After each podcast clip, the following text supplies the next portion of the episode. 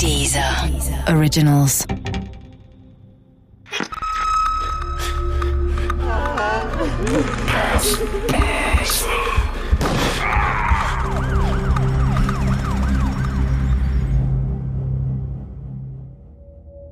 Eingemauert.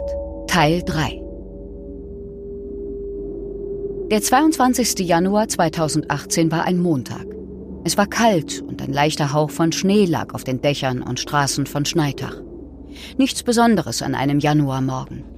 Dass der Tag alles andere als gewöhnlich war, sollte ich allerdings schnell bemerken, als ich mit unserem Hund an der Leine auf die Straße trat. Kaum um die Ecke gebogen, sah ich die vielen Polizeiwagen in unserem Viertel. Sie standen vor dem Haus der Ps. Rot-weißes Absperrband flatterte im Wind und sperrte das Gelände weiträumig ab, während Männer und Frauen in Uniform und Schutzanzügen ein- und ausgingen. Es sah aus wie in einem Tatort, nur dass es eben nicht Sonntagabend, sondern Montag früh war. Und es war Realität. Mir fuhr ein kalter Schauer den Rücken herunter, als ich mit unserem Hund den Weg zur Burg einschlug. Bis zum späten Nachmittag brauchten die Polizisten und Spurensucher. Aus dem mulmigen Gefühl wurde traurige Gewissheit. Zwei dunkle Wagen fuhren vor. Die Leichen von Peter und Elfriede P. wurden abgeholt. Mein Mann und ich waren absolut geschockt. Auch Andreas Brettreich, der Reporter, der Ingo P. nach dem Verschwinden seiner Eltern interviewt hatte, kann sich noch ganz genau an diesen Tag erinnern. Da gab es eine Internetseite, also so eine Seite bei Facebook, die heißt I Love Schneidach und da war ich dann Mitglied, weil die sich natürlich da auch schon irgendwie ausgetauscht haben bezüglich dieses vermissten Falls. Und dann bin ich Montag früh irgendwie in diese, auf diese Seite gegangen und dann habe ich ein Bild gesehen, was einer gepostet hat von einem riesen Polizeiaufgebot. Genau vor dem Haus, was man gesehen hat, wo ich eine Woche vorher war. Und dann in dem Moment hat mich fast der Schlag getroffen, weil ich gedacht habe, sie waren es wirklich. Also sie haben es wirklich gemacht. In den kommenden Tagen überschlugen sich die Meldungen. Doppelmord in Schneitach. Der grausame Mord in der mittelfränkischen Bürgeridylle. Eltern erschlagen und eingemauert. Lebenslange Haft. Doch an diesem traurigen Montagnachmittag wusste noch keiner von uns, dass die Polizei Ingo P. und seine Freundin längst ins Visier genommen hatten. Sie hatten Ingo an diesem Morgen unter einem Vorwand zur Polizei gebeten und auf dem Weg dorthin festgenommen. Und auch seine Freundin Stefanie, von der man bald erfahren würde, dass sie längst mit Ingo verheiratet war, saß schon auf der Wache. Schneitach versank in Schockstarre. Ein Mord? In unserer Mitte? Bei all den grausigen Details, die schon bald ans Licht kommen sollten, wurde einem ganz anders. Ausgerechnet Ingo, der heißgeliebte Sohn der Ps, sollte der Mörder sein, gemeinsam mit seiner Frau Stefanie.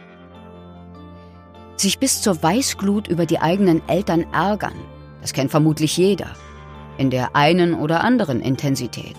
Aber ihnen den Tod zu wünschen, den Tod der eigenen Eltern zu planen und das dann auch noch umzusetzen, das konnte ich mir einfach nicht vorstellen.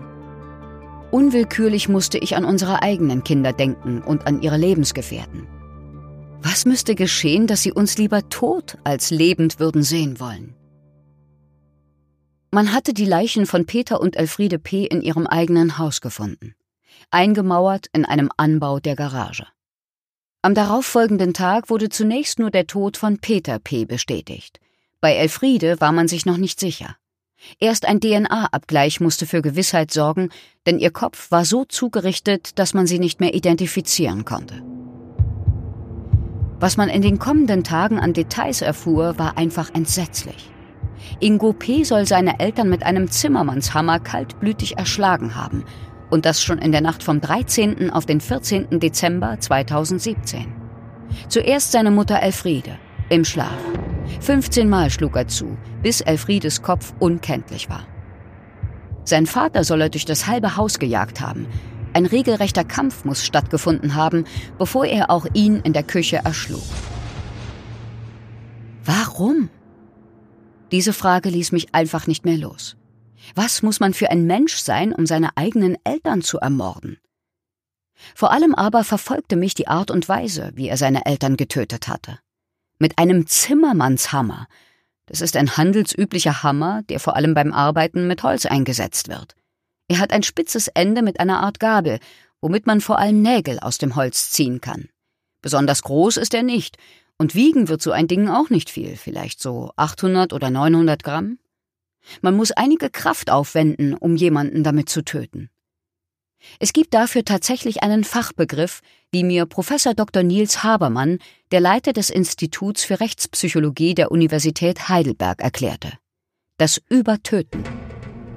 Gebräuchlich versteht man die Aufwendung von deutlich mehr Gewalt, als erforderlich ist, um das Resultat der schweren Schädigung oder eben auch der Tötung eines Menschen zu erzielen. Also was sich darin abbildet, ist eben auch meistens eine zusätzliche sehr starke emotionale Komponente.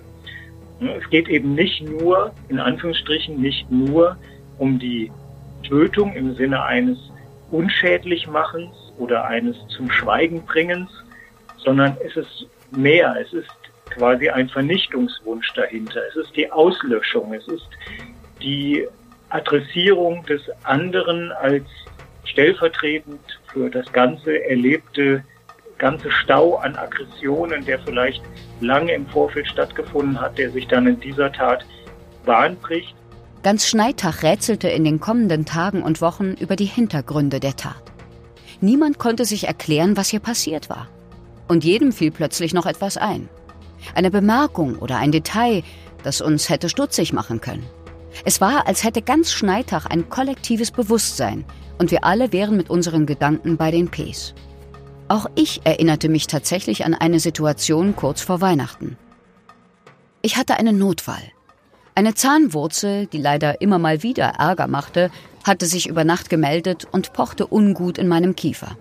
Ein Albtraum so kurz vor den Feiertagen und einem Haus voller Gäste. Ich entschied ohne Umschweife zu unserem Zahnarzt zu gehen.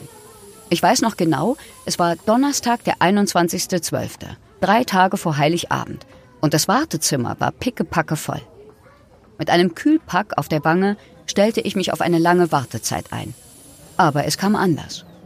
Eine Patientin war nicht zu ihrem vereinbarten Termin erschienen und ich konnte schneller als gedacht ins Behandlungszimmer. Erst beim Herausgehen bekam ich mit, Elfriede P. war die Patientin, die nicht gekommen war. Ohne Absage. Obwohl sie den Termin doch so dringend noch vor Weihnachten haben wollte, wie die Sprechstundenhilfe berichtete. Sie hatte dafür nur ein müdes Kopfschütteln übrig, und ich war zu dem Zeitpunkt einfach froh, einen Termin ergattert zu haben. Ich weiß, es ist sinnlos, sich deshalb zu martern. Dadurch ändert sich nichts mehr. Aber heute denke ich tatsächlich, ich hätte nicht so abwehrend auf die Sorge unserer Nachbarn reagieren sollen. Wir alle hätten es merken sollen. Man hätte früher ahnen können, dass da etwas ganz und gar nicht stimmte. Und man hätte früher nach den Ps suchen sollen.